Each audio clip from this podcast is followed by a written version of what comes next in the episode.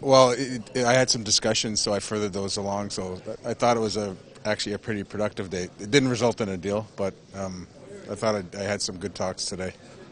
Do you feel it's necessary to acquire a D-man before free agency rather than you know hope to get a guy there? You know, a different dynamic before July 1 versus after July 1. The market shifts a little bit. You just have to know where the market goes. Um, so, I mean, it, it, might be a little bit easier before. Uh, otherwise, you have to wait a bit till it, the market cl- clears out a bit. There's not a lot of D on the UFA market, so I don't think that would be too long. Yakupov said he wanted a trade. Did you try to trade him or Um, he never told me he wanted a trade. His agent did. No, no. Um, so I, I'm, I'm not going to comment on that feel more confident now that you will be able to get a defenseman before free agency than, than when you came to the draft? Um, you know, I had positive discussions this week, and uh, if I didn't have any discussions, I'd be a little um, disappointed. But I had positive discussions, and we'll see where it goes. You know, Tyler Benson. I mean, you mentioned yesterday you guys had talked about maybe trying to grab another pick in the late first round, but that your guy was still there. So were you happy when when he was sitting there?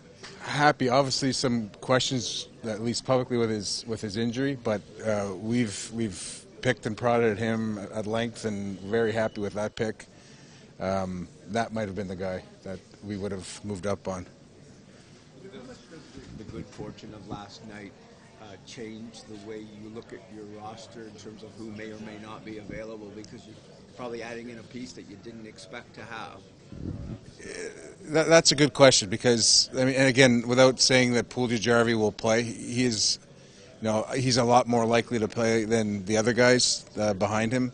Um, I've always thought that those first three um, have a real good chance of playing and, contrib- and, contributing, and he's one of the like the first three, meaning, you know, uh, Laine, Puljujarvi, and, and Matthews. So. So yeah, it creates a different dynamic when we're trying to retool the roster, and it gives you a little more options. he's. I tell you what, he's a he's a real uh, he's a complete player, um, and he's he's got an underrated shot. Like we, we all hear about Patrik Laine's shot, he's got a terrific shot. Laine, so there's some similarities. Yeah, there's some similarities. You said in round three you were hoping to address some organizational depth.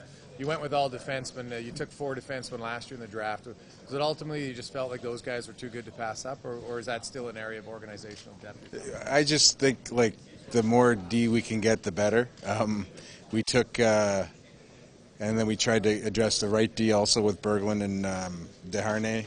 Um, they take longer to develop, so uh, we, we got some we got some skill guys in there too. But uh, I think Graham McPhee's an intriguing pick. Uh, Bob will talk more about it, but uh, I think he kind of flew under the radar at the development team, and he's he's got some skill and he's got some heart like his like his old man. So.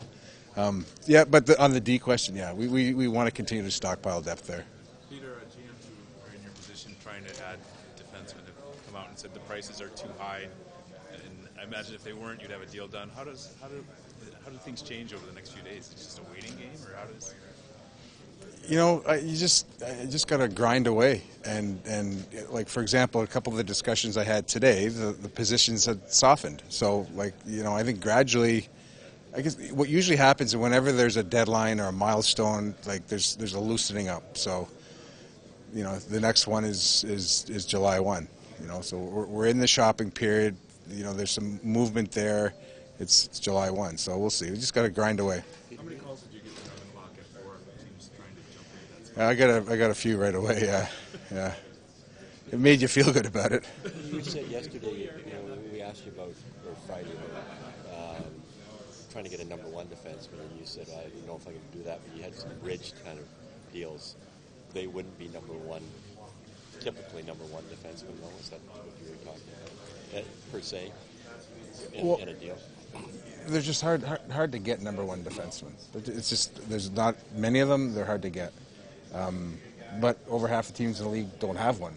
So by definition, I, at least in my opinion, so there's there's deals out there, Jim, that we're working on that have good defensemen in them, and and they're smart. They can move pucks. Um, they're different players, and and uh, you know, as I said, I'd prefer a right shot, which is what we're focus, How do focusing on. How do you, if the fans back home are saying, hey, where's the trades? I mean, I, I presume the fans back home are saying, okay, we, we want to get these picks, and they're thrilled with Yarby and Benson, but they're saying, okay, where's the, where's the ready-made players? Yeah, I, I can understand their uh, their frustration, I guess, but I mean, you got to make the right deal.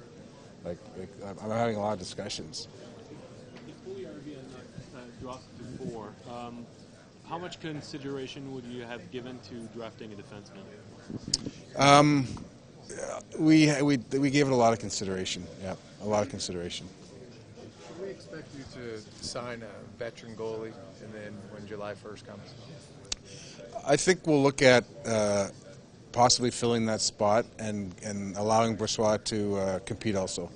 Peter, just got, I just spoke to George McPhee, and drafted his son, and he had a lump in his throat. Uh, just, uh, just not realizing how special that moment is.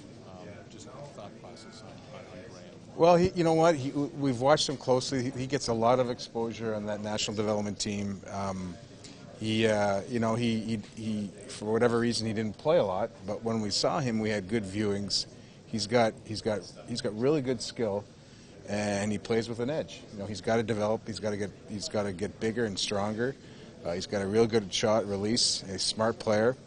Um, and if you remember George when he played, he's got a heart of a lion, and this kid has the heart of a lion. So uh, that helped us in selecting him.